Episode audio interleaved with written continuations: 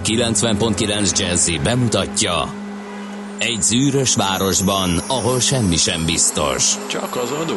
Mondom semmi ahol a kisbefektetőket senki sem védi meg a tőzsdei kilengésektől, és a sikátorokban leselkedik a kíméletlen hozamgyilkos. Csak négy férfi múlik a közbiztonsága. Hadnagy urak, merre vannak? A mindenre elszánt és korrumpálhatatlan alakulat vigyáz a rendre minden reggel. Hé, kik ezek az állati nyomozók? Négy férfi egyeset és egy nyalóka. Ács Gábor, Gede Balázs, Kántor Endre és Mihálovics András. Az íróasztal mögül pedig Profit kapitány diktálja a tempót. Humor, emberi sorsok, közönséges bűnözők és pénz, pénz, pénz. Egy különleges ügyosztály. A Gazdasági Muppet Show minden hétköznap reggel a 90.9 Jazzin. De is figyelj, ne csak a bárányok hallgassanak. De miért? Ha nincs pénzed azért, ha megvan, akkor pedig azért. Millás reggeli. Szólunk és védünk.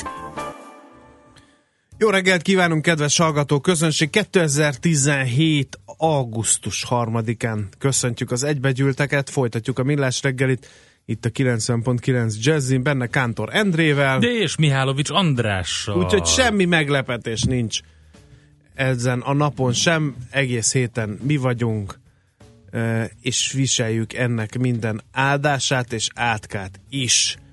Nézzük, hogy mi történt Hú, ezen a napon. Nagyon sok minden. Például az, hogy Neymar a Paris Saint-Germainhez igazol. Ez tegnap kiderült, úgy tűnik. Ezzel megbomlik a Barcelona legendás Messi, Neymar. Ki a harmadik? Igen, ő. Suárez. A harapós Suárez csatársora. Hát én kíváncsian várom, hogy a katalánok milyen teljesítménnyel rukkolnak elő, bár kapnak egy hegynyi pénzt. Neymarért világlekordot jelentő 222 millió eurót kéne kifizetni, érte? Hát ezért talán, ha nem is egy Neymar szintű, de két Neymar szintű csatárt csak tudnak igazolni, akiket, akiket majd tömnek labdával, azt hát, ha bepattan róluk, vagy nem tudom én micsoda. Igen. Ezt, mindezt azért csináltam, hogy, hogy lássuk, hogy azért időnként a labdarúgással hogy is Hogy az nem vicc. A labdarúgás nem vicc. Azért Igen. mondtad. Nagyon boldog névnapot kívánunk minden kedves Hermina nevű hallgatónknak.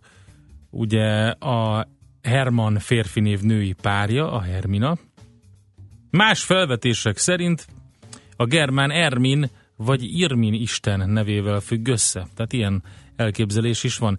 De vannak még a Herminák mellett, akik ma ünnepelnek, ilyenek a harmatkák, ezen kívül a kaméliák, a kimberlik, mondjak még ilyet? A nikodémiák. Kérlek.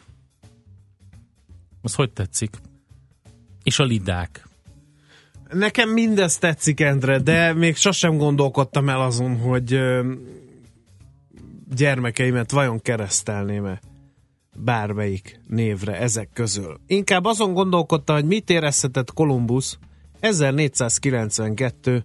augusztus 3-án. Ott állt a hajóhídon, a tatban, mellette a kormányos, körülötte sürgölődő matrózok, mindez természetesen Huelvában történt, Huelva kikötőjében, körülötte a Santa Marián dolgozó, mondjuk fedélzetmester, vagy hajósinas, kíváncsi vagyok, mit érezhetett, mikor tudta, hogy az a csávó, aki ott áll a taton, ez elindul nyugatra, és mi van, ha leesünk a végén, mert a föld banánal. Szerintem a következő fordult meg a Kolumbusz Kristóf fejében, bár csak ne hittam volna azt, meg azt a sok rumot tegnap. Gondolod? Ne, rum az még akkor nem úgy volt, de igazából egy jó kis ilyen portóit, vagy valami hasonlót. bárcsak, bárcsak. Igen. Szerintem iszonyat Lehet, fejfájással hogy ezt gondolod, hogy boros fővel kételkedett, vagy kérkedett hát, azzal egy kikötői kocsmában Cristofo Colombo, hogy hagyjatok már nyugatról, és be lehet menni Indiába. Csill, nem merem? Azt mondjátok, Kb. nem merem? Én, Kb. én szerintem olyan szerintem. másnapos volt, hogy ihaj, Én Főleg, nem hiszek ebben. Be, de hogy nem. Bár szerintem a nagy azért lehet igazad, azért lehet igazad, igen, levezetni, igen, meg úgy igen. általában. Fiúk, most bulizzunk, mert ki tudja, fogunk-e még. Igazad lehet, igazad lehet. Vittek egyébként alkoholt nyilván Hát muszáj. Igen. Muszájból, igen. Tehát 1492-ben, aki nem érteni ezt az egész ömlengést, annak segítünk. 1492. augusztus 3-án Huelvából e, indult el Kolumbusz Kristóf, hogy felfedezze Indiát. E, október 12-én kötött ki a Bahama szigeteken, és akkor még nem sejtette, hogy ez Amerika, nem India. Beleütközött egy egész kontinensbe az Indiába vezető úton. Szegény Indiának. Aztán e, nem tudunk e, Gönc Árpád fejébe sem belelátni, hogy mit éreztetett akkor, amikor kimondták, hogy 1990. augusztus 3-án, hogy Gönc úr, mától ön a Magyar Köztársaság első elnöke. Hát nehéz.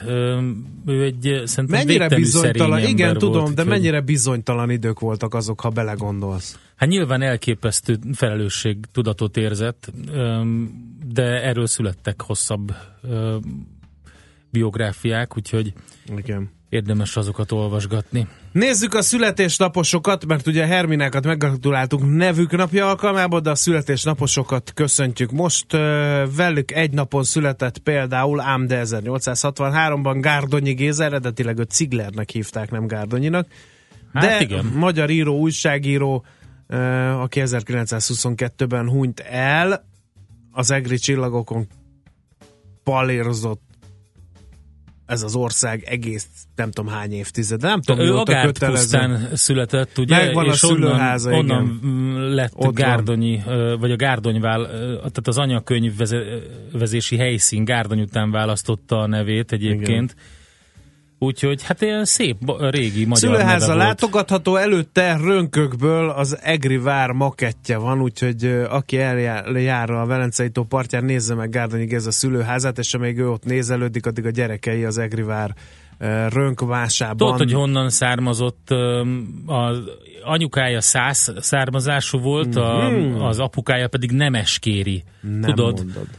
Altedlein község, ugye, a Soproni járásban nemeskér, abszolút tele van ö, német nyelvűekkel, úgyhogy ö, innen származik ő.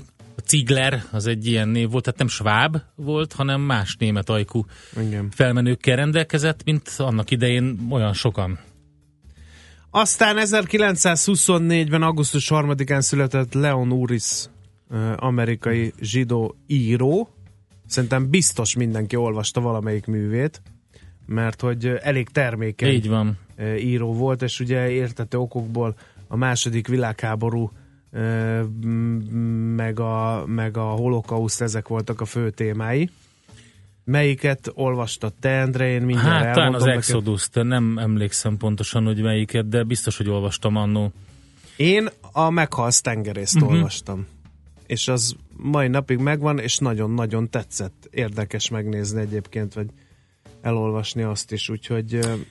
Na menjünk tovább, 40-es születésű Várjál, Martin Sheen. De még egy-egy műelemzés légy szíves. Jó, légy szíves, Úriszról. Most említ, említetted az Exodus tém, meg a, me, a meghalsz tengerész. Ezen a címen jelent meg, de igazából csatakiáltás, az a Battle Cry volt a eredeti címe. Nem tudom, hogy miért magyarították meghalsz tengerészre, na mindegy Ugye onnan ered egyébként ez a meghalsz tengerész, hogy ugye az volt a japánok csatakiáltás, amikor így beásva éjjel várták a másnapot a tengerészgyalogosok meg a japánok, hogy átkiabáltak a japánok ezeket, hogy meghalsz tengerész, hogy ugye uh-huh. demoralizálják a a tengerészgyalogosokat. Na, tehát a csata kiáltás, a regény rendkívül érzékeltesen mutatja be egy szakasz életét a második világháborúban, a bevonulásoktól az utolsó nagy bevetésükig. A mű igazi jellemrajz egy olyan csoport életéről, amelynek tagjai különböző társadalmi osztályokból, nemzeti vallási felekezetekből jöttek.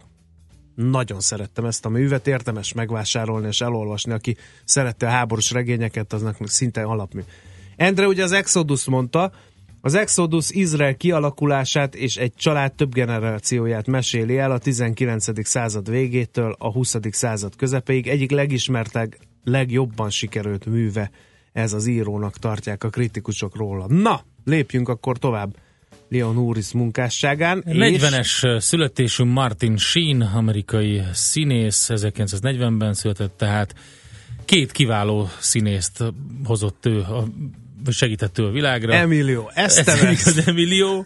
A másik pedig a szintén Sheen nevet viselő Charlie, aki hát a legnagyobb botrányhős az Egyesült Államokban. Csoda, hogy az ember él, valószínűleg tartósítják ezek a különböző szintetikus szerek, amiket magába töm.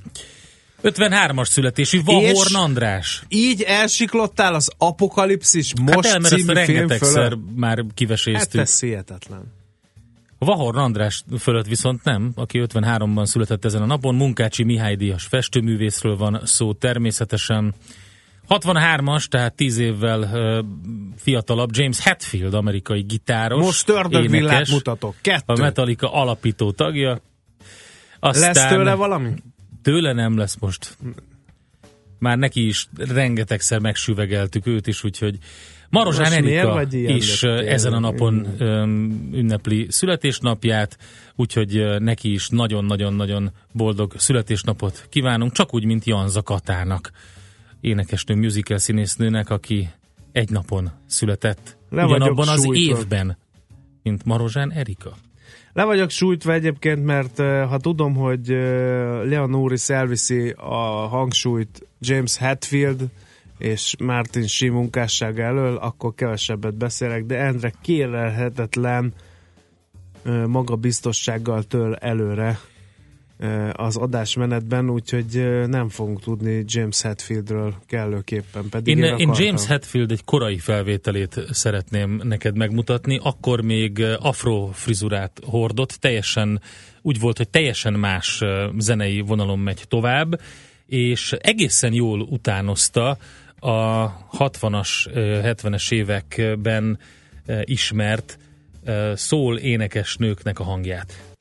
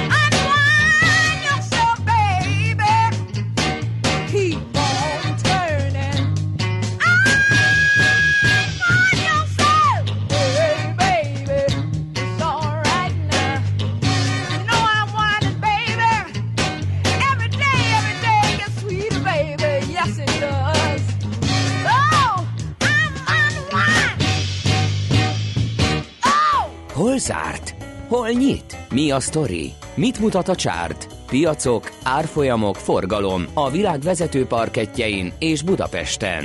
Tősdei helyzetkép következik. Arra gondoltam, András, mi lenne, hogyha e, ilyen korabeli rikkancsok módjára próbálnánk csak szalagcímekben elmondani a tegnapi tőzsdei eseményeket, e, hogy mint hogyha azt kiabálnánk a, azokat a fontos híreket, amely miatt megveszik majd a gazdasági lapunkat. Mit tessék hogy? csak, tessék!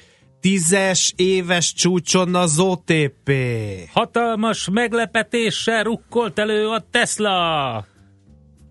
22 ezer pont fölött a Dow. Száguldanak az Apple papírok, tessék! Meglepően jó gyors jelentés a Telekomtól. És kész.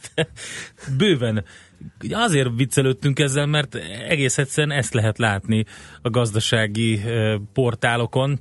Felkiáltó jelek, mindenféle csúcsok, rekordok, jó hírek, megvadultak a befektetők, és amit még akarunk. És tényleg. És mindez... őrült piramis játék, 9000 százalékos hozam. Na erről majd a lapszemlébe, jó? az nem előden. rossz, azt a A Bux egyébként 7 százalékot erősödve 36.041 ponton zárt, és hát a blue chipek közül a legszerényebb teljesítményt a Telekom nyújtotta 0 százalékon állt, tehát nem mozdult az árfolyama 466 forintról. Na hát az OTP kérem szépen 1,2%-ot tudott erősödni 9692 forinton, ami, mint említettük, 10 éves csúcsa a papírnak. Az a kérdés, idén meg lesz-e még a 10 ezer pont? Eddig azon rimánkodtunk, hogy meg lesz a 9 ezer, de azon úgy átment, mint a sic.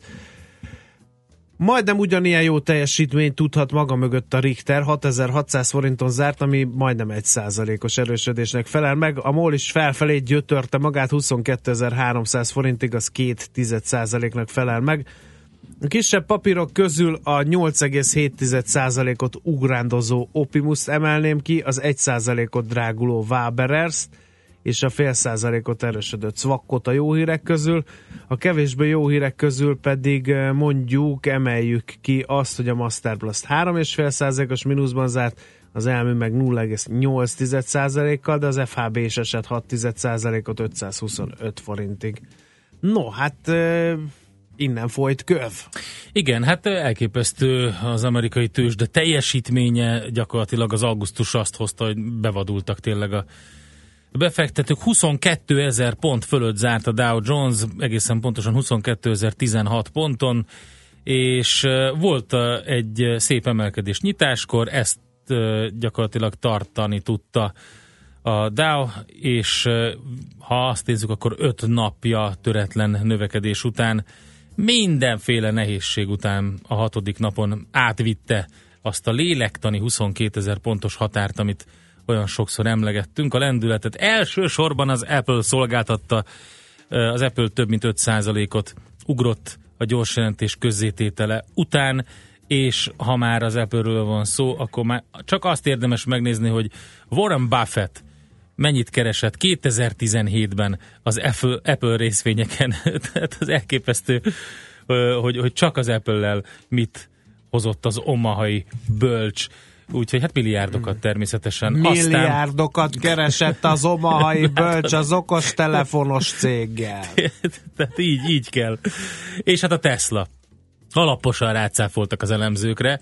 Ugye nagyobb árbevételt ért el a második negyed év során, és nyerességet továbbra sem képes realizálni a járműveken, de a várakozásokhoz képest kisebb veszteséget szenvedett. A Tesla és annak befektetői elhatározták, hogy kikészítik Várkonyi Gábor autós szakértőnket, Igen.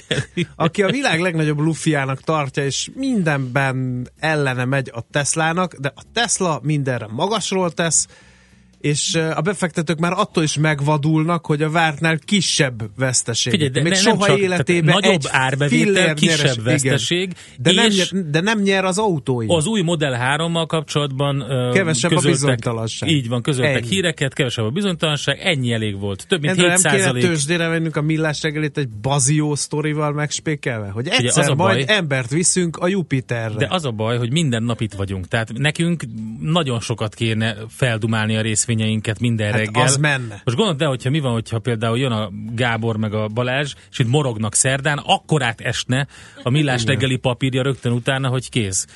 Igen, de, az ha, optimista de az ácsot látná valaki a repülőtéren útban Izlandra, akkor azt hinnék, hogy akvirálunk Vége. egy izlandi rádiót, Szerintem és akkor meg felmennének az Szerdán ácson. sortold, pénteken pedig vedd. Miálovics gazdálna meg a föld tulajdon. Meglétét 7 feszegetné. volt a Tesla, 350 dollár fölött a Döbbenet. részvények, ez a zárás utáni kereskedésben történt, fantasztikusan szép lett Endre, az egész. Bejött a Schmidt-Andi, ez Ja. egyet jelent számunkra, hogy Szerinted csönd. ilyen, ilyenkor gyakorol szerinted, jönnek. vagy Igen. ásítozik? Én megnéztem. Én néztem egy, szokott Nézd, gyakorolni, szoktam mondani ő a stúdióban, hogy ezeket nem, de most ásított, Azt is mondja, hogy sem- kulcs, meg Jamaika, a jamaiakai, meg ilyeneket mond. Semmi ilyesmi nincsen, bandikám. De meg, meg azt Ezek is, szép, óriási, nagy ásítások. nem. Á, nem. A mimikai izmaidat Igen. tornáztatod. Csak Viszont, Endre, nem tudom, én ma úgy voltam vele, hogy a felének kell felkelni. Jó, Olyan álmos vagyok. volt. Nagyon. Vissza, inkább András, visszafekszek, rád bírom a, Figyelj, rád, rád figyelj. bízom a rádióműsor, de Éjfél után Szabina, feküdtél le, Így mert van. nagyon meleg volt, és nem tudtál elaludni legalább háromig, így van. de sajnos Azt nem tudom, 4.50-kor azt csörgött az nem óra, és még publikus. mindig 22 fok az volt. nem publikus, hogy miért nem tudtam elaludni, Endre, eh, de nem tudtam, ebben igazad van. Viszont Szabina megírta a nap SMS-ét, amivel akkora lendületet adott, hogy azon gondolkozom, hogy jövő héten is bejövök a Gede helyett. Na, Sziasztok! Minden reggelt veletek indítok, a napi smink rutin mellé elengedhetetlen a villás reggeli. Azonban a szokásosnál hamarabb keltem, és rá kellett jönnöm, hogy nélkületek a nap is másképp indul. Soha nem örültem még annak, hogy kezdődik egy rádióműsor, mint most. Szóval köszi és szép napot, írja Szabina. Hát Szabina, nagyon szépen drága, köszönjük. csókoljuk a kezeidet, komolyan, tényleg. Csak ne az legyen, mint amikor autóba sminkelnek a hölgyek, és jön egy durva fekvőrendőr, és úgy kifestik a szemüket, hogy a fülükig ér az a vonal. Erre nem tessék, vigy- erre, elő. dehogy, dehogy, dehogy nem. Ez, van ilyen. Na jó, kíváncsian várjuk az SMS-eket 0630 20 10 909. Mindenki dudáljon egyet, akinek a, aki azt látja, hogy a szomszéd autóban orrot túr valaki. Ez szerintem elő fog fordulni. Megyünk tovább, Schmidt-Andi elmondja a legfrissebb híreket. Műsorunkban termék megjelenítést hallhattak. Hírek a 90.9 Jazzin Schmidt-Tanditól. Még durvább hőség jön, még több sportlétesítményt épít a kormány, és nő a bizalom az Európai Unió iránt. Köszöntöm a hallgatókat, négy perccel múlt 7 óra. Tombol a kánikula az országban, a mentők 15%-kal több riasztást kaptak egy átlagos naphoz képest. Főként a hőség miatti rosszullét és ájulás miatt hívták őket. A forróság gondot okozhat a vasúti közlekedésben is. Ha a sínek túl melegednek, a MÁV sebességkorlátozásokat vezet be. Az utasoknak a hőségriadó idején ingyen vizet osztanak. A munkáltatóknak is hűtött védőitalt és gyakori pihenőt kell adniuk a dolgozóiknak. Ezt a munkavédelmi hatóság ellenőrzés a napokban. Az előrejelzések szerint a hétvégén tetőzik a kánikula 41 fokkal. Újabb sportlétesítmények épülnek. A kormány idén több milliárd forintot fordít a tanúszoda és tornaterem programra, mondta sportért felelős államtitkár. A pénz 22 uszodára és 13 tornateremre elegendő. Szabó Tünde szerint a kormány kiemelt feladatának tekinti a sportra és egészséges életmódra nevelést, ezért a program jövőre is folytatódik. Közel fél ezer gyógyszerből átmeneti hiány van, ezekből a 300 termék tartósan hiányzik. Közölte az Országos Gyógyszerészet és Élelmezés Egészségügyi Intézet főigazgatója. Posgai Csilla hozzátette, a szervezet napra kész listát vezet, és megjelöli a helyettesítő terméket. Kijelentette, hogy nincs olyan gyógyszer, amelynek ne lehetne alternatívája, így egyetlen beteg sem marad gyógyszer nélkül. Mostantól a jövő tartalékait éljük fel. A föld lakossága felhasználta ugyanis az egy évre jutó megújulni képes energiaforrásait. A túlfogyasztás napjával a környezetvédők azt jelzik, hogy elviekben meddig tud ellátni minket saját bolygónk. Tavaly ez a nap még augusztus 8-ára esett. A szakemberek az erdők, az óceánok, a vadvilág védelmét és fenntartható gazdálkodást sürgetnek. Növekszik az Európai Unióba vetett bizalom, jelenleg 42%-os a tavalyi 36 után, közölte a friss kutatások eredményét az Európai Bizottság. A legerőteljesebb emelkedés Franciaországban tapasztalható 41%-kal, míg Magyarországon 36%-nak pozitív a képe az euról. Az európaiak 46%-a gondolja úgy, hogy nemzeti gazdaságunk jelenlegi helyzete jó, ami szintén jelentős javulás. Az euróvezetben a válaszadók 73%-a támogatja az eurót, ami 2004 ősze óta a legmagasabb arány. Az Euróbarométer először mérte fel, hogy milyen képet alkotnak az emberek az euról 11 nem EU-s államban. A három legnépesebb országban, Kínában, Indiában és az Egyesült Államokban a válaszadók legalább háromnegyede pozitívan tekint az unióra. Újra ég az erdő Horvátországban. A bosnyák határ közelében csaptak fel a lángok. A tűz az egyik kedvelt nemzeti parkot is veszélyeztette, csupán néhány száz méternyire sikerült megfékezni a lángokat. Az oltásban repülőgépek is segítenek. A környéken élők attól félnek, hogy a tűz a házaikat is elérheti. Még tovább fokozódik a hőség, ma is sok lesz a napsütés, csak délután északnyugaton állhatnak össze a gomoly felhők, ezekből kisebb záporok, esetleg zivatarok is kialakulhatnak. Többnyire gyenge lesz a szél, 34 és 39 Celsius fok között alakul a hőmérséklet. A hírszerkesztő Schmidt-Tandit hallották friss hírek legközelebb fél óra múlva. Budapest legfrissebb közlekedési hírei a 90.9 Jazzin a City Taxi Dispécsejétől. Jó reggelt kívánok, köszöntöm Önöket! Nyugodt tempóban gyérforgalomban autózhatnak a most útnak indulók. Néhány ma életbe lépő korlátozás. A Budaörsi úton a Nagyszeben útnál közművet javítanak. Az Üllői úton ma is kertészeket kell kerülgetni, ezúttal a Vasgereben utca és a Ferde utca között, valamint a Nagyvárad tér és a Határút között dolgoznak. Nem használhatják a Városligeti Fasor szervíz útját gázvezeték javítás miatt, és végül Budán, a Csörsz utcában, az Alkotás utca előtt a külső sávban gázvezetéket építenek. Balesetről szerencsére nem kaptunk hírt, további kellemes rádiózást kívánok! A hírek után már is folytatódik a millás reggeli, itt a 90.9 jazz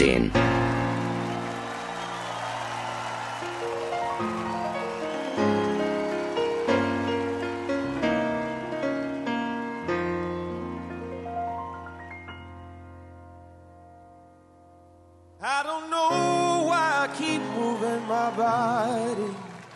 I don't know if this is wrong or if it's right. I don't know if it's a beat, but something's taking over me.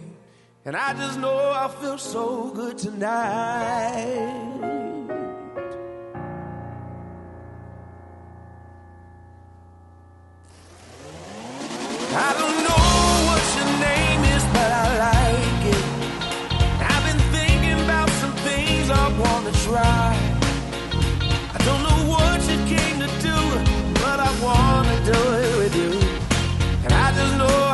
So good tonight.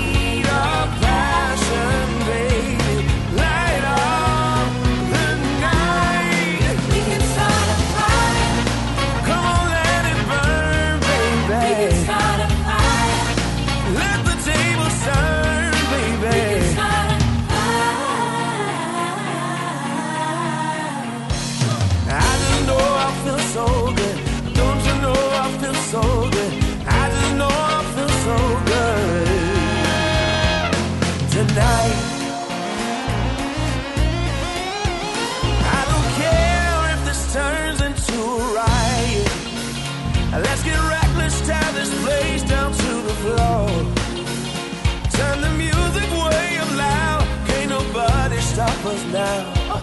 I just know I feel so good tonight. Oh, I just know I feel so good tonight.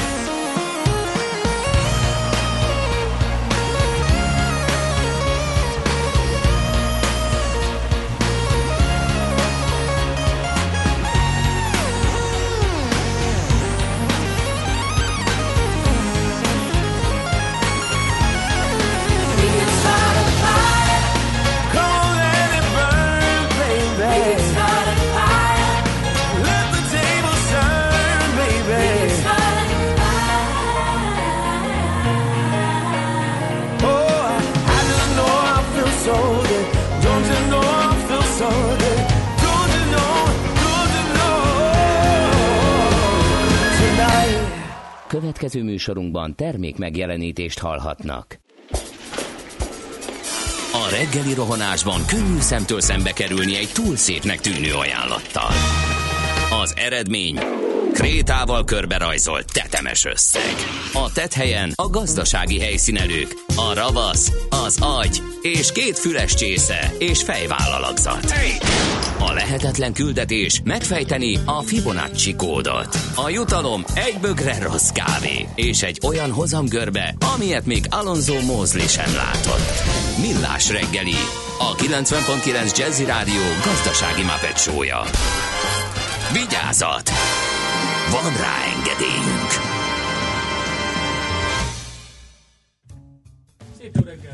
Szép jó reggelt kívánunk ezt továbbra is a Millás reggel itt a 90.9 Jazzin.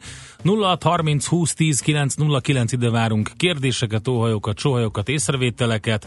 Például, hogy a piros lámpánál állva mit művel a mellettünk lévő autóban, nem áll, illető. ez már elmúlt a morgos szerda. Most légy szíves valami. Bocsánat. Őrizzünk meg a Szabina adta lendületből valamit. Légy Rendben szíves. van, akkor infokukacmilásreggeli.hu és a Facebook oldalunk, ahol meg lehet tekinteni a napocskát, amely éppen bujik elő. Sikerült Na végre, végre kapni megint. Megint. Nem tréfált meg. Na nézzük, mit írnak az újságok. Endre 9000 százalékos hozammal egy, egy év alatt. Ez a, a portfóliónak a a vezető anyaga. Nagyon érdekes történet. Ugye az újságok állandóan tele vannak azzal, hogy a bitcoin nevű kriptovaluta micsoda teljesítményre képes, már osztódással szaporodik, és számtalan más kriptovaluta kezd előjönni. Na, ezt használják ki a csajok, meg a csalók, ez most nyelvbotlás volt. BitConnect, ez az új átverés neve. Jó napot kívánok! Azt ígérik, hogy van egy robot, amire rábízod a pénzedet, tévedhetetlen a robot, megforgatja a robot a pénzedet, és visszafizeti. Nagyon szép haszonja, haszonnal. No, összegyűjtött, az a lényeg, hogy befizetünk pénzt, ebből BitConnect nevű valamit, virtuális devizát vásárolunk, ezt kölcsönadjuk egy robotnak, ez beváltja bitcoinra, kereskedik vele, majd a hozamot és a tőkét visszaváltja bitconnectre. Napi 1% körüli hozamot képes elvileg elérni minimális kockázat uh, alapján. A kereskedési robot annyira jó a portfólió cikke szerint, hogy 2016 márciusi startja óta egyetlen veszteséges napja se volt és a napi 1% hozamot ért el, csak el, akkor a hozam újra befektetésével, hogyha 100 dollárt teszünk, és napi 1%-ot várunk a robottól, akkor az 15.676 dollárt jelent, ami 15.577 százalékos hozam másfél év alatt. Persze nem lehet bármikor kivenni a pénzünket a rendszerből, meghatározott ideig le is lehet kötni, és ha valakinek nem elég ez az egész, minél többet fektet be az ügyfél, annál magasabb garantált napi plusz jóváírásra lehet szert tenni. Hát igen. Például, hogyha valaki 10 ezer és 100 ezer dollár közötti dollárt fektet be, akkor a kereskedési robot által összegereblézett hozamot megfelelik még 0,25 század százalékkal, és 120 nap után visszakapja a pénzét 9215 százalékos hozammal. Figyelj, András, ha, ha valaki csak 100 dollárt tesz ne, be, ne, akkor ne. csak a kereskedési robot hozama jár neki, 299 napig kell várni a pénzére, Ki de a cég? ezt 3678 százalékos A legfontosabb hozam. infókat adjuk. Ki a cég? Hát nézem, természetesen MLM rendszer uh-huh. van mögötte, tehát Egyre ha beszervezel, akkor még többet. Egyelőre nem írják, hogy Na jó, hogy ez a legfontosabb. Tehát először is a társaságot leinformálni, a szolgáltatást a pénzügyi felügyeletnél leinformálni, és ilyen hozamnak gyakorlatilag nem hinni. Ennyi. Tehát nincs az a befektető, legyen az a robot vagy nem robot, aki ekkora hozamot tudna elérni. Ez, ez biztos, tehát a BitConnect szócskát jegyezzük meg. Ha ismerősünk jön, hogy te hallottad ezt, hogy 9000 százalékos hozamot lehet elérni. Ez a tuti, Ezzel apukám, a tutival, a tuti. akkor azt mondjuk el, hogy ezt hallottuk a rádióba, ez egy baromság. Felejtsük Na el. nézzük akkor, a, milyen érdekességek vannak. Az m4.hu azt mondja, hogy értesülései szerint meglepő akcióval akarják kierőszakolni a bérrendezést a kormánytól a közszolgák, elkezdenék betartani a munkaügyi szabályokat. Hát, Micsoda? ez ugye nem hangzik ilyen eh, nagyon pánkos gesztusnak, de a hatása mégis meg lehet, mert annyi feladatuk van, hogy általában csak túlórázással, napi 10 óra munkával bírják ellátni őket. Ha viszont 8 óra munka után kiesne a toll a kezükből, akkor az ügyek azonnal elkezdenének feltorlódni. Ez pedig kínos lenne a kormány számára, mivel az ügyeket intézők elégedetlenségével kellene szembenézni. Tehát most itt ezt az ilyen rejtett túlórát próbálják meg ledobni, és betartani a papíron lévő 8 órát, és így aztán fel fog torlódni sok minden. Úgyhogy ez az, amivel próbálnak ők harcolni. Dolgoznak, de papíron. Azt mondja, érted a papír szerint. A másik, az tegnap este jelent ugyan meg, de szerintem fontos, mert említetted is, Neymar 222 millió eurós átigazolását nézi meg egy szokatlan szemszögből a cikk. Ugye összejön a transfer, akkor a brazil játékos lesz minden idők legdrágább játékosa, de valójában nem. Brit futballtudósok kitalálták a Transfer Price Indexet, vagyis a futballinflációt, amelyel nagyon pontosan levezethető, hogy egyes korábbi transferek ma mennyit érnének. Nem csak a sima inflációval számol, mert sokkal összetettebb annál, és a számolás végeredménye az, hogy a brazil csak minden idők második legdrágábbja, Hát tessék elolvasni a cikket, és kiderül, hogy ki a Transfer Price Index, tehát a futballinfláció, a transferinflációval, ki a világ legdrágább uh-huh. játékosa. No, a Magyar Idők címlapján újabb hacker támadás a BKK ellen, ez a vezető anyaguk. Újabb a Budapesti Közlekedési Központ által nyújtott szolgáltatás ellen intéztek informatikai támadást. A MOL Bubi közbringa rendszer több mint 5000 felhasználójának adatait szerezte meg egy hacker, és jutott el a 24.hu szerkesztőségébe. A mostani eset hasonló ahhoz, amikor a 24.hu bejelentette, hogy az online jegyértékesítési rendszer több ezer felhasználójának adatai kerültek hozzá.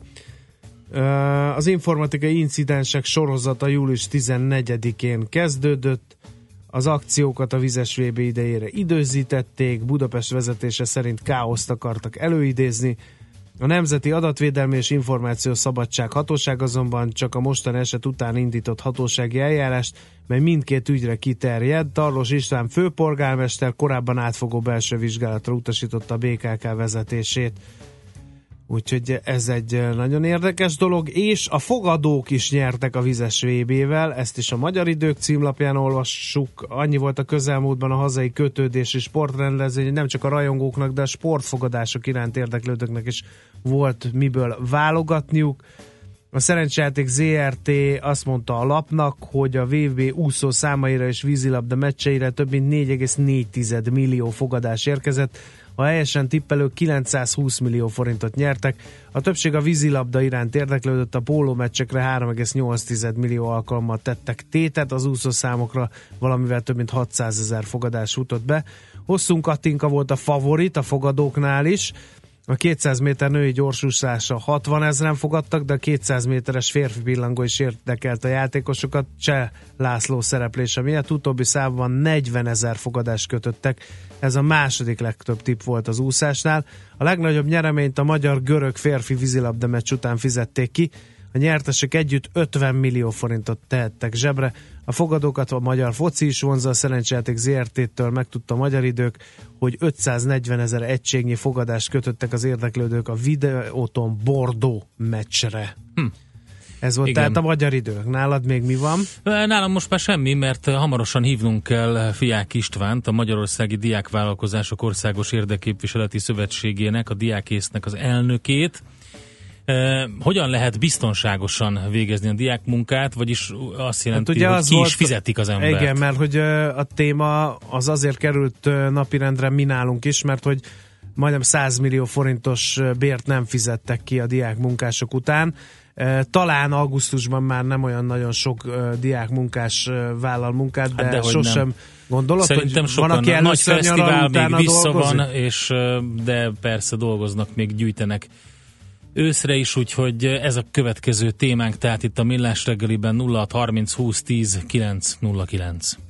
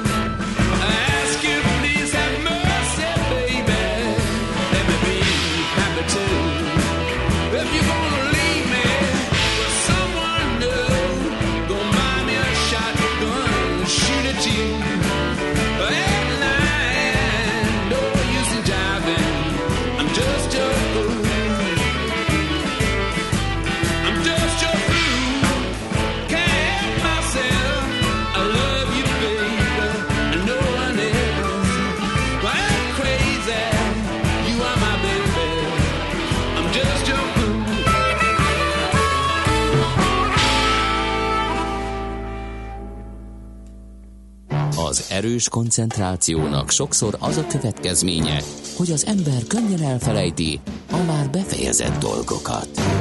Millás reggeli.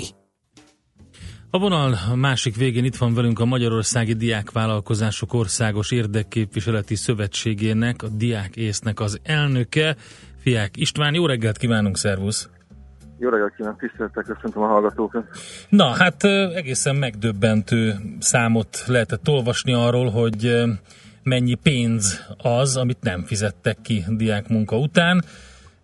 Én megmondom őszintén, a nagyságrenden megdöbbentem. Számunkra is megdöbbentő, több mint ezer főről van szó sajnos, és nekik a május és a június első havi, első felének a díjazásáról van szó a humán operátor alá beszervezett iskolaszövetkezet nem tudta kifizetni a humán operátornak felruható módon ezen diákoknak a munkáját. Miközben ezek a diákok ledolgozták ezt a másfél hónapot azokban a, azoknak a megbízóknak az üzlethelyiségében, amely megbízásokat a humán operátor felvett. Mit lehet ilyenkor tenni? Milyen uh, jogi um, fórumra uh, lehet terelni ezt az egészet? A diákész az által vezetett diákész ingyenes jogsegélyszolgálatot biztosít ezeknek a diákoknak. Eddig az ezer, több mint ezer főből 150-en jelentkeztek erre. Az igazság az, hogy, hogy nem tudunk más csinálni, mint felszámolási eljárást nyújtunk nagyon gyorsan az iskolaszövetkezet ellen, annak érdekében, hogy a bíróság a humán operátortól független új vezetőt és felszámolót rendeljen ki, amely felszámoló után a humán operátorral szemben tud futni a diákok pénzéért, egy probléma van, hogy időközben szembesültünk azzal a szikártényel, hogy a, az adóhivatal, tehát a NAV több mint 3 milliárd forint közteher után fut, amely ugye minden jogszabály szerint mindenféle más díjazást, munkabért, számlát megelőz, vagyis ha majd lesz a humán operátor vagyonában, meg az érintett iskolaszövetkezetek vagyonában több mint 3 milliárd forint, na majd akkor következnek a diákok a maguk 100 millió hmm. forint környéki Na, ezért bátorkodtunk téged felhívni, hogy hogyan lehet ezt elkerülni. Ugye még az augusztus hátra van az iskola kezdésig, a felvezetőben Endre említette, hogy azért még ilyenkor is nagyon sok diák vállal munkát, van, aki először pihen és utána kezd dolgozni. Mire érdemes odafigyelni, mit kell tenni ahhoz, hogy lehetőleg ilyen ne forduljon elő, hogy valaki dolgozik, aztán meg nem kapja megérte jogos jussát? A szerencsétlenségben nagy szerencse az, hogy csak egyetlen egy cégcsoporthoz köthető esetről beszélhetünk. Ez 2016. januárjában, mert ha megtörtént, akkor is kb. ezer diák majdnem nem, nem kapta meg a fizetését. Nem kapta volna meg, ha operátorra kell várnia, de szerencsére az akkori megbízója az inkább kétszer fizetett a McDonald's, és a gyerekeket nagyon példaadó módon kifizette. Na most úgy lehet ezt elkerülni, hogy elkerülik ezt a bűvös szót, hogy ilovediakmunka.hu. Ez a csali, ezen a weboldalon keresztül lehet jelentkezni ezekre a munkákra, ahol ez a e, szlogen szerepel, amögött egészen biztosan a humán operátor áll.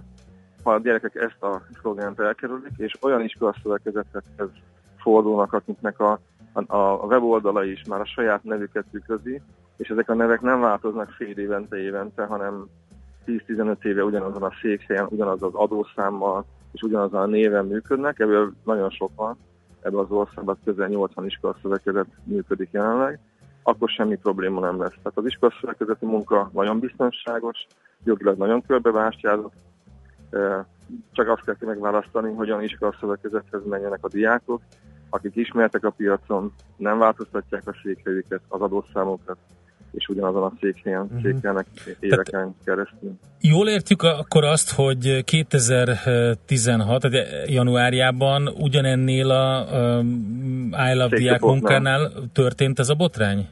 Igen, igen, ugyanez a botrány megtörtént. Ugyanez a botrány megtörtént, mi, aha az volt az óriási szerencse, hogy volt egy nagyon korrekt és méltányos megbízó, a McDonald's, aki úgy gondolta, hogy az ő üzlethelyiségében dolgozó diákmunkások, iskolaszövetkezeti tagok attól nem szenvedhetnek kárt, hogy az iskolaszövetkezetük, meg a humán operátor az uh, milyen üzletmenetet folytat, hogy nem mondjak uh, ennél csúnyább uh-huh. kifejezéseket, vagy máshogy ne minősítsem, ez majd a bíróság dolga lesz, meg az eljáró nyomozó hatóság. Akkor, ha nincs a McDonald's és nem fizet kétszer, mert egyszer kifizette a díjazást a humán operátornak, aztán látta a problémát, nagyon gyorsan kifizette a diákoknak is, azóta is perli a humán operátort, hogy kéri vissza a pénzt, hiszen ő kifizette a diákokat. Hát ő is beáll a sorba akkor mögétek, hát vagy igen, valahova be, elétek, be, igen, be, a három milliárd után. Igen, sajnos. Na jó, de van most... egy ilyen, oké, okay, most diáknap képzel magam, nem ezzel kelek, fekszem, hogy a diák szövetkezetek között válogassak, van valami olyan adatbázis, ahol akár a szülők, akár a diákok megnézhetik, hogy, hogy melyik diák, melyik valósan működő, több éve működő, megbízhatóan fizető diákszövetkezet, és melyik nem az? Igen, most készül egy ilyen, uh-huh. még nincsen sajnos, de szeptember közepére végzünk a Hallgatói Önkormányzatok Országos Konferenciát, tehát a hőokkal összefogott a diákész, és a diákész által validált, ellenőrzött és az ő munkájukat garantáló iskolaszövetkezetek kerülhetnek fel majd egy olyan országos központi honlapra, ahol egészen biztos, hogy ha azon keresztül találja meg az iskolaszövetkezetet a diák, bárhol is legyen az az országban, a diák lakóhelyéhez közel, vagy a tanulóhelyéhez közel, ezek mind-mind garantáltan, legálisan működő és olyan iskolaszövetkezetek, akik a diákok pénzét nem elsinkófálják, hanem kifizetik nekik. Imre felszámoló, ez még, igen, még a honlap nem, nem működik. Ez, ez a honlap ez még fejlesztés alatt áll, tehát a jogokkal uh-huh. éppen e, dolgozunk ezen, ezen a szeptember közepén fog elindulni. Jó, egyébként mennyire tapasztalatotok szerint, ha szövetkezeten, ha magánúton vállal diákként munkát valaki, mekkora az esély arra, hogy valami gond támad és itt Sem. most nem csak, a, nem csak a, a fizetések meg nem érkezésére gondolok, hanem hogy túl dolgoztatják, nem az a munkát kell végeznie, tehát nagyon változatos lehet a paletta. Hát ilyen esetek néha megtörténnek. Tehát azt nem zárom ki, hogy hogy, hogy munkajogi vagy ilyen, ilyen jogitás esetek előfordulhatnak, de egészen biztos, hogy tömegével nincsenek. Azért ez a jogintézmény Magyarországon 1983 később egy új jogszabálya 86 óta egészen biztonságosan és egyre jobban leszabályozottan működik. Mondom még egyszer, a jogi biztonság megvan, az üzleti és az anyagi biztonság is megvan. Egy ellen nincs orvosság soha, tudjuk jól. Ha valaki kerül a jogszabályt, ha valaki bűncselekményt követ annak mindig vannak áldozatai. Stimmel. Ezeket a kockázatokat próbálják szűrni ezzel a honlappal, a hajók segítségével, és a hajókkal való összefogásban. Jó, egy okay. jó hír egy hallgatótól Imre felszámoló, és ő azt írja nekünk, hogy a munkabért nem előzi meg a NAV a felszámolási eljárásban. Igen, csak egy probléma van, hogy a humán operátornál van a pénz, tehát az üzleti modell nagyon okosan kire találva. Ja, értem. Nem az iskola, tehát a jogszabályban direkt úgy van megírva a jogszabály, az a biztonság van benne, hogy a megbízó iskolaszövetkezet, iskolaszövetkezet csak hármasa van. Magyarában három oldalú jogviszonyban nem szabad beengedni a negyediket. Ezt mi egyébként a, azoknak a cégeknek most nagyon ö, melegen ajánlottuk ö, a figyelmükbe és az ő jogászaiknak, akik most érintettek ebbe, hogy ott ők abban hibáztak, hogy beengedték negyedikként a humán operátort, akinek egyébként se jogszabály szerint, se üzletek semmi keresni valója ebbe a, uh-huh. ebbe a jogviszonyban, hiszen a megbízom milyen az iskolaszövetkezetet bízza meg direktbe, mi, miért kell egy humán operátort megbízni, hogy az elvigye a fedezetnek egy jelentős részét, és ne legyen elég utána a liften leérkezhetett pénz az iskolaszövetkezetnek arra, hogy vagy a köztereket befizesse, vagy a diákokat befizesse. Ez a probléma hogy ezt a három oldalú jogviszont, Világos. sajnos ezt, ezt áttörték ezzel a trükkel. Uh-huh. Aztán utána a humán operátor, ha beborul, de egyéb más üzleti problémái is vannak, és perek is voltak ellene, meg végrehajtási eljárások, ezen nincs pénz a számláján, többek között, akkor utána már hiába jön a felszámoló az iskolaszövetkezetbe, hát neki még be kellene hajtani először az iskolaszövetkezet számára a humán operátortól, aki nem fizetett megbízási díjat. És itt a probléma, hogy ott a humán operátornál nem lesz erre fedezet várhatóan, illetve hát nagyon reménykedünk benne, de nem hiszük, hogy 3 milliárd forint szabad pénzeszközük van, vagy, vagy olyan vagyoni rendszerük, amely szabadon, e, gyorsan, könnyen felszabadítható piacra tehető, és 3 milliárd forintot ad érte a piac. Hát sajnáljuk ezeket a diákokat, ugye a 100 millió forintot közelíti meg a követelése ennek az ezer főnek, szegények áprilisban kaptak utoljára fizetést, gondolom számítottak rá, főleg a nyárra, úgyhogy... Hát persze, most egyet azért tett a diákész még, egy felhívást tettünk közé, és nagyon-nagyon tiszteletteljesen kérjük az érintett megbízókat, hogy ha már ezt a négy oldalú jogviszonyt választották a három oldalú jogszabályban rövidítettek helyet, akkor tegyék már azt a szívességet meg, legyenek már olyan méltányosak, mint 2016. januárjában volt a McDonald's, hogy fizessék ők direktbe a diákokat. Lehet, hogy kétszer fognak fizetni, de ez a tanulópénz, amit mi gondolunk, ez a tanulópénz arra, hogy soha többet négy oldalúvá ne tennének egy három oldalú jogviszony. Stimmel. Oké, okay, köszönjük szépen, hogy elmondtad ezeket, és hát akkor reméljük, hogy valamilyen módon rendeződik ez a szituáció. További szép napot! Minden jót kívánok! Fiek Istvánnal beszéltünk a Magyarországi Diákvállalkozások Országos Érdekképviseleti Szövetségének elnökével. Hát azért mondjuk el még egyszer ennek a cégnek a nevét, aki az I Love Diák Munka szlogen alatt gyakorlatilag másodszor zsebelbe körülbelül 100 millió forintot a Figyelj, diákok az után. Az szempontjukból tényleg I love diák Persze. munka, hát egy rakat hát a Humán Operátor ZRT fantasztikus, fantasztikus teljesítmény, kérem szépen. Hadd dolgozzanak csak ezek a diákok, ugye majd jól nem fizetjük őket ki. Menjünk tovább, reméljük, hogy egy kicsit jobb témával. Van-e még olcsó lakás Budapesten? Ezt kérdezzük meg Futó Pétertől, a Portfolio.hu ingatlanpiaci elemzőjétől. Műsorunkban termék megjelenítést hallhattak.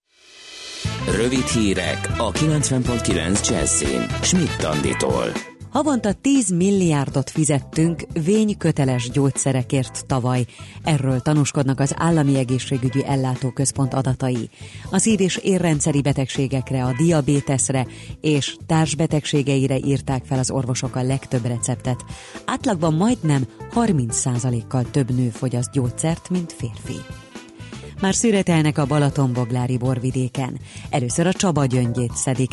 A hegyközségek nemzeti tanácsa több mint 4,5 millió mázsa szőlőtermésre számít idén, mondta a szervezet főtitkára. Brazil Dávid szerint a bor mennyisége és minősége nagyban függ a nyár végi időjárástól. Az őszi búzát már learatták. Idén 5 millió tonna került a magtárakba. A gabona jó minőségű, és a mennyiség is megfelelő. Az agrárgazdaságért felelős államtitkár szerint a legjobb termés átlagot idén a Tolna megyei földek adták. Árvíz riasztást adtak ki Dél-Floridára. Az amerikai államra tegnap trupp az amerikai államra trópusi vihar csapott le. Az orkán végig söpört Miami Beach-en, és elmosta a híres sétányt.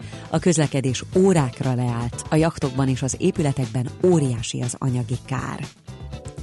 Indulhat a líbiai hadművelet. Az olasz parlament elfogadta a kormány javaslatát. Hadihajókat küldenek a líbiai partokhoz, hogy segítsék az embercsempészek elleni fellépést. Az Olaszországba érkező bevándorlók 96%-a ugyanis Líbiából indul el, a misszióban 700 olasz katona vesz részt, a küldetés év végéig tart. Még tovább fokozódik a hőség, sok lesz a napsütés, csak délután északnyugaton állhatnak össze a gomoly felhők, ezekből kisebb zápor, esetleg zivatarok is kialakulhatnak. Többnyire gyenge lesz a szél, 34 és 39 Celsius fok között alakul a hőmérséklet. A hírszerkesztő Csmittandit hallották friss hírek legközelebb fél óra múlva. Budapest legfrissebb közlekedési hírei itt a 90.9 jazz a közlekedési hírek támogatója, a Renault Kadjar és Captur forgalmazója, az Autotriplex Kft. Budapesti márka kereskedései. Jó reggelt kívánok! A fővárosban lelassult az előrejutás a Rákóczi úton befelé a Barostértől, a Váci úton, a Megyeri út előtt, az M3-as autópálya bevezető szakaszán pedig a Szerencs utcánál. A Nagy Sándor József utcában az Adi Endre utcánál útszűkület nehezíti a haladást, mert beszakadt az útpálya. 8 órától sávlezárásra kell készülni a Budaörsi úton, a Nagyszeben útnál egy szakaszon közműfelújítás miatt. A Krisztina körúton lezártak egy sávot a Vérmező úttól a Csaba utcáig, valamint a Vérmező út elején útszűkületen kell áthajtani közműépítés miatt. Az ötödik kerületben a Semmelweis utcában és a Magyar utcában a Kossuth Lajos utca előtt szintén útszűkületre számíthatnak közműfelújítás miatt. Lezárták a Közraktár utcában a külső sávot kifelé a Csarnoktérnél, mert vízvezetéket javítanak. Varga Etele, BKK Info. A hírek után már is folytatódik a millás reggeli, itt a 90.9 jazz Következő műsorunkban termék megjelenítést hallhatnak.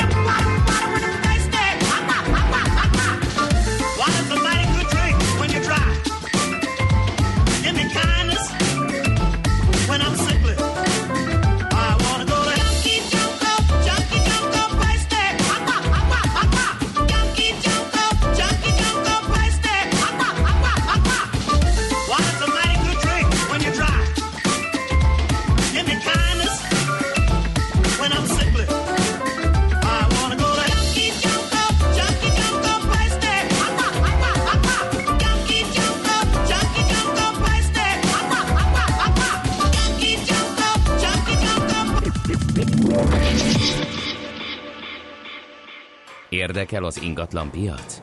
Befektetni szeretnél? Irodát vagy lakást keresel? Építkezel, felújítasz? Vagy energetikai megoldások érdekelnek? Nem tudod még, hogy mindezt miből finanszírozd?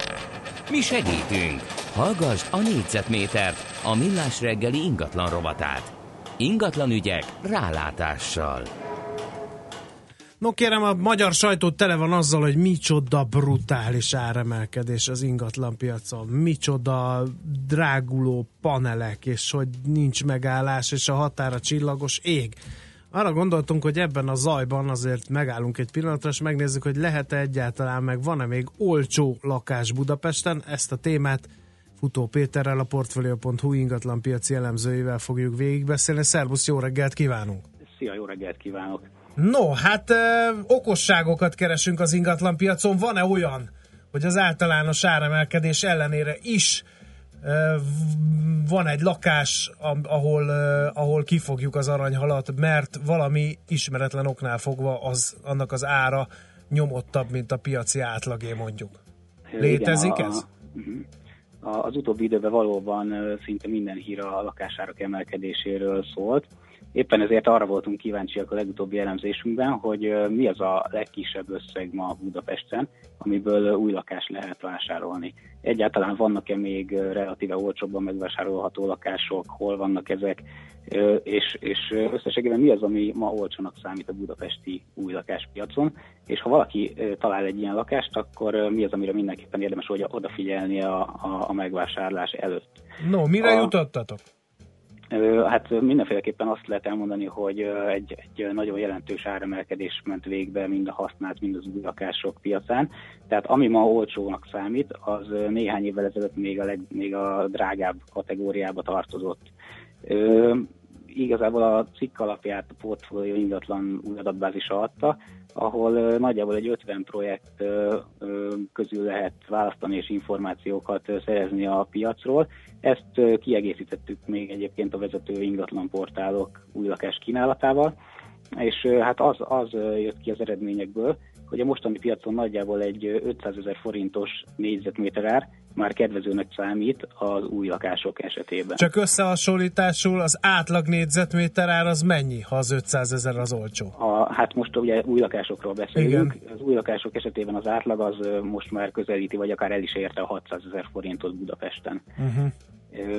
Ehhez képest ugye vannak kerületek, ahol 500 ezer forintért lehet lakást kapni. Ez azt jelenti, hogy egy ilyen 31-2 négyzetméteres lakást nagyjából 15-16 millió forintért lehet ma a fővárosban megvásárolni. Uh-huh.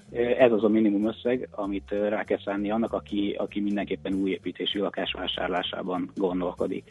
Hát a 30 négyzetméter azért megütötte a fülemet. Tehát 30 négyzetméteres lakás 15 millió forintért, az nem tűnik túl jó vételnek.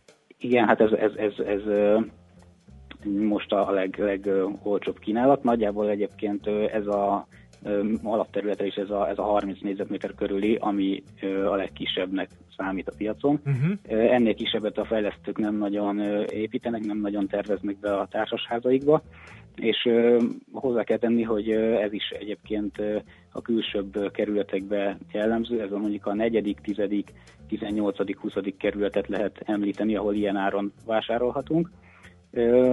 A, a belső kerületekben, a belváros felé közeledve már kúsznak egyre feljebb az ára. Uh-huh. Hát akkor nincs mese, nincs csoda a nap alatt, hogyha egyszer egy ingatlan piaci boom van, akkor a olcsó is csak relatíve olcsó, ahhoz képest olcsó valami, hogy a többi mennyire drágul, és hát azért, ha valaki olcsó lakást akar, akkor meg az a másik tanulsága annak, amit elmondtál, hogy ez bizony alacsony alapterület esetén értelmezhető csak. igen. Azért nem említettem egyébként még olyan külső kerületeket, mint a 21. vagy mondjuk a 23., ahol szintén még viszonylag olcsóbbak a lakások. Mert ott a fejlesztők általában nem építenek ilyen kicsi alapterületű uh-huh. lakásokat. Ott többnyire inkább sorházi, tehát több, akár 100-120 négyzetméteres nagyobb alapterületű lakások jellemzők, amik fajlagosan, tehát egy négyzetméter ára vetítve kedvezőbbek ugyan, mint a már említett garzonok, uh-huh. de mondjuk egy 120 négyzetméteres lakás 35-40 millió forintért nem hasonlítható össze egy 15-16 millió forintos kisebb lakással. Uh-huh. Jó, uh, gondolom, hogy ha valaki nagyobbat akar, akkor már ez az 500, néz, 500 ezer forint négyzetméterenként ez egyből elindul felfelé. Hát nem, inkább úgy mondanám, hogy a, a, a vételár az, ami, ami drágul. Uh-huh. Nagyobb alapterületnél még előfordulhat esetleg az, hogy fajlagosan olcsóbb egy lakás, tehát akár, akár 500 ezer forint alatt is lehet mondjuk uh-huh. egy, egy háromszobás lakásnak az ára. Tehát ha így gondolkodunk, akkor érdemesebb valamivel nagyobb lakást venni, de természetesen ez azzal jár, hogy a vételár is jóval magasabb uh-huh. lesz. Uh-huh.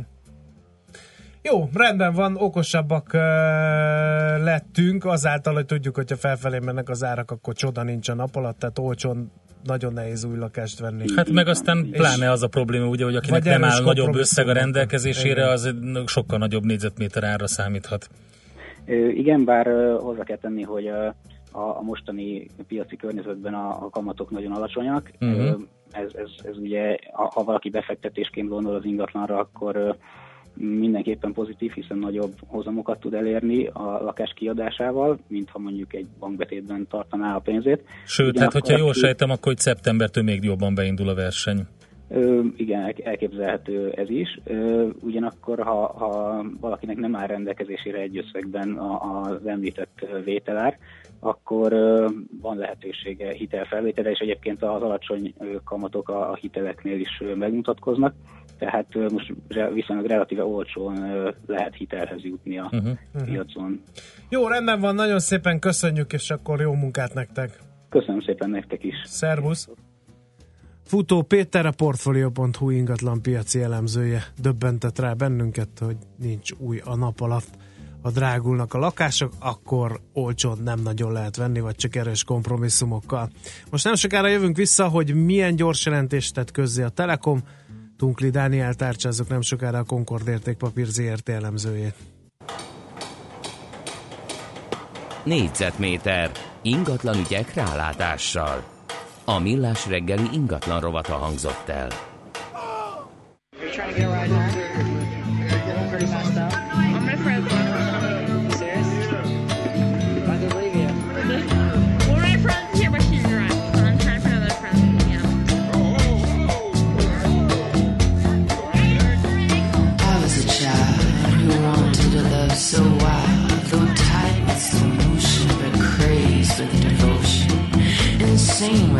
notion, just a whole other notion. I was 14 and a half, and it wasn't no laugh. Love comes in space. Love comes in space.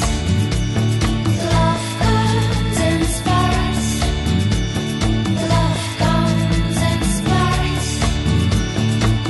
I just can't get wise to those tragic lies, though I know.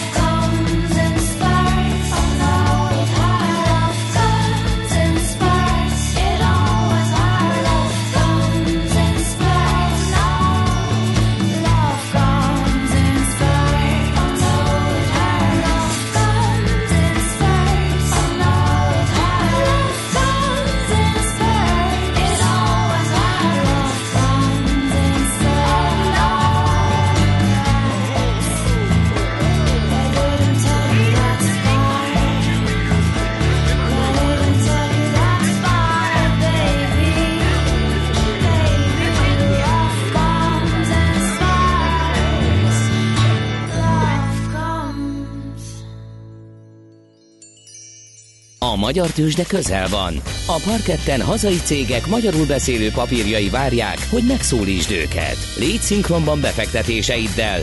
Színes, széles vásznú magyarul beszélő tőzsdeblokk a Millás reggeliben. A rovat támogatója a Budapesti Értéktőzsde ZRT. Keresd a hazait, keres a hazaival. Kérem szépen megvan no, a Magyar igen. Telekom jelentés, és hogy ezt eh, értelmezni tudjuk, a Concord értékpapír ZRT elemzője van itt velünk a vonalban, Tunkli Dániel. Jó reggelt, szervusz! Sziasztok, köszöntöm a hallgatókat. Kicsit rugaszkodjunk el a Telekomtól, már érdeklődtetek-e azon kereskedési robot iránt, amit itt a felvezetőkben már gyakran hangsúlyoztunk a portfólión, van egy cikk, hogy 2016 március óta sose volt veszteséges napja a tőzsdén. Ez nektek is van biztos ebből. Abszolút, igen. De mi... A reakciód mindent elmond, 9000 százalékos hozamot ígér egy cég egy ilyen tévedhetetlen kereskedési robottal. Láttál-e te már élő embert? ide a Igen, nem akarom én, ezzel. Nem, nem. Csak láttál-e már élő embert, aki legalább mondjuk egy 4500 százalékos hozamot tudott hát sa- sajnos az utóbbi időben a Telekommal nem, és, és ez, ez annak köszönhető, hogy az, az elmúlt negyed évek nem voltak annyira magabiztosak. No csak, hát miért? Hát telefonálni, annyit telefonálunk, mint az őrültek. Nézzük a televíziót is, igen, ez, ez, Mi baj lehet? Ilyen, ilyen szempontból nehéz, mert, mert én is folyamatosan csak egyre több és több internetet használok a telefonommal, de, de mégis a számok azt mutatják, hogy azért annyira nem, nem, nem lőzsás a helyzet. Igazániból még az első körben azt is mondhatnánk, hogy nem történik semmi, és, és ez valahol baj, mert a tavalyi év az egy nagyon-nagyon erős, nagyon dinamikus év volt, ahol a az eredményessége a vállalatnak nagyon szépen tört nőni, most meg inkább csökkenni látszik, és ez köszönhető annak, hogy nagyon erős a verseny a, mind a mobil, mind a fix uh-huh. üzletákban. Jön a Digi, jön a nyakára a Telekomnak. Na jó, biztos... de hát a Digiről beszélünk évek óta, a Digi csak nem jön. Kicsit hát ilyen Godóra várva stílusban jön a Digi igazából. E, abszolút igazad van, viszont valahogyan meg azért jön addig, ezt uh, abból is látszik, hogy a román tőzsdől bevezették a papírt uh-huh. a, a nyár során, elkezdődött fel a kereskedés, addicionális tőkét tud így könnyen bevonni, és uh, megvette most az Invitelnek a, a fix üzletágát, uh-huh. tehát hogyha a mobilban nem is jön, és tényleg várunk rá már évek óta a fix üzletágba, most egy ilyen 25%-os piaci részesedése lesz, a Telekom 54%-a után második helyen, ami azért mindenféleképpen szignifikáns, és, és ezt azt tudjuk, hogy Digi alapvetően minden üzletágában eléggé agresszívan áll, ez lehet azért nyomást tud gyakorolni a, a fix üzletág, ami már amúgy is uh, szenved az elmúlt évek során, úgyhogy én, én ebbe az irányba nem vagyok túlságosan optimista most. Uh-huh. Érdekes, amit mondasz, mert hogy közben meg olvastam olyan elemzést, ami azt mondja, hogy egész jó meglepetést okozott a Telekom, és hogy a, a szekerét az uniós, megrende, uniós forrásokból eszközölt megrendelések hajtották. Az Ez akkor abszolút... mégse annyira jó hír? Nem, ebben teljesen igazad van, csak ezzel szerintem mi, mi legalábbis már számoltunk. Tehát azt, uh-huh. tudtuk, hogy az, az uniós források az elmúlt két negyed évben már elapultak, és most, mostani negyed évben látjuk majd újra a hatását. Tavaly ez, ez nagyon szignifikáns volt egyébként. Uh-huh. Uh, csak azt hozzá kell tenni, hogy ez ugye az IT üzletágat erősíti, ami ilyenkor azt eredményezi, hogy nagyon-nagyon szépen megnő az árbevétel, viszont miután ezek alacsony marginú üzletek, ezért a cég teljes marginja megromlik. Tehát valahol tök jó, hogy növekszik az árbevétel, de hogyha az eredményesség a cégnek ezzel nem nő ha, hasonló arányban, akkor igazániból az nem lesz cashflow egy idő után, és akkor nem lesz több osztalékunk se. Uh-huh. Okay, az is de... egy érdekes kérdés, hogy a roamingnak a, a kivezetése az európai piacról, az fájt a Telekomnak? Mert az ugye nyáron meglépték, nem tudom, hogy ez látszik-e már a számokban.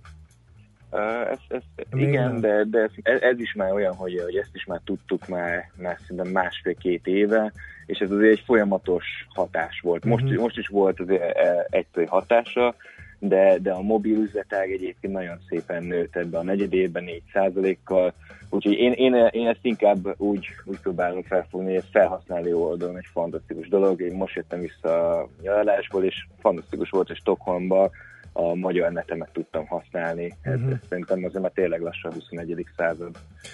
Igen, no, hát ebből a gyors jelentésből mi következik? Merre mehet tovább a Telekom szekere? Első kérdésben lesz-e osztalék vajon?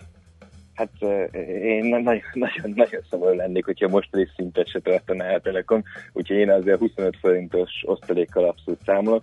Viszont azt látom, hogy nem, nem nagyon akarja a menedzsment ezt emelni. Szerintem lenne hely, tehát így 30-35 forintot azért tovább is ki lehetne fizetni, de inkább az osztalék, osztalék helyett az adósság csökkentésre fókuszál a menedzsment ami most egyébként pont nem sikerült ebben a negyedében, mert egy kicsit megemelkedett az eladósodottság a mhm. cégnek, de, de hogy összességében szerintem, szerintem lenne lehetőség nagyobb osztalékot fizetni. Uh-huh. És ez lenne, a, ez lenne az az irány. De hát lehet, hogy tartanak követni. ettől a roaming dologtól, tartanak a digitől, tartanak attól, hogy mi lesz, hogyha ezek az uniós beruházásokat követően nem jönnek a zsíros nagy piaci megrendelések, stb. stb. Nem ez lehet a visszafogott, és akkor finoman fogalmaztam osztalékpolitika mellett, hiszen volt 70 forint fölötti osztalék is a daliás békeidőkben a Telekomtól, az azért attraktívabb, mint amit mondtál, ez a 25 forint, azt hiszem. Hát igen, de én egy 50 forintot is, és nagyon boldog, boldog lennék, hogyha az összejönne egyszer. Uh-huh. Uh, igen, valószínűleg ez van a háttérben, meg az is, hogy azért ezeket a spektrum trendeket, ezeket időnként meg kell hosszabbítani, és nem mindegy, hogy 18-ba vagy 20-ba kell majd ezt legközelebb, uh-huh. és ugye az, az egyrészt egy nagy beruházás, másrészt ott majd a Digi uh-huh. tud majd újabb uh, spektrumokat uh-huh. venni, újabb szekvenciát venni, és ott akkor már tényleg be tud jönni a mobilpiacra. Akkor. Egy utolsó kérdés, aztán, aztán nem gyötrünk tovább. Nézegettem így az európai távközlési vállalatokat, és árazásban azért a Telekom elég attraktív ahhoz képest, hogy milyen bőrbe van. Nem adhat ez újabb lendületet a részvénynek? Alapvetően kellene neki, viszont azért azt is lehet látni, hogy most az a nyári forgalom, ami, ami itt van a magyar tőzsdén, ez, ez egészen egészen gyatra. Uh-huh. Uh, én, én úgy gondolom, hogy nincs rossz árazása most a Telekom, nem tűnik extra olcsónak, de, de nem is drága, és azért mégiscsak az az osztalékhozam, amit most biztosít, az, az, az egészen jó. Persze lehet ennél sokkal magasabbat találni, mondjuk az olasz piacon, de, de azért lehet ennél uh-huh. sokkal alacsonyabb osztalékhozamú papírt is találni. Értem. Jó, nagyon szépen köszönjük, ö, okosabbak lettünk általad, és ez nagyon jól van így, úgyhogy jó kereskedést a mai napra nektek. Köszi szépen. Sziasztok. Szervusz, minden jót. Tunkli Dániellel a Concord Értékpapír ZRT elemzőjével vettük górcső alá a Magyar Telekom gyors jelentését. Használd ki a hazai piac adta lehetőségeket. Kereskedj itthoni blue chipekkel, vagy akár a kisebb kapitalizációjú cégek részvényeivel. A robot támogatója a Budapesti Értéktősde ZRT, mert semmi sem jobb, mint a hazai. Az M1 m közös bevezetője Fidesz ellenes több soros és előre halad írja a hallgató. Köszönjük szépen! Ez a pusztító viccek eh, beküldőinek mobil számát elmentjük, és a Dark Web-en fogjuk értékesíteni. Eh, mindezt akkor fogjuk megtenni, amíg Schmidt híreket mond.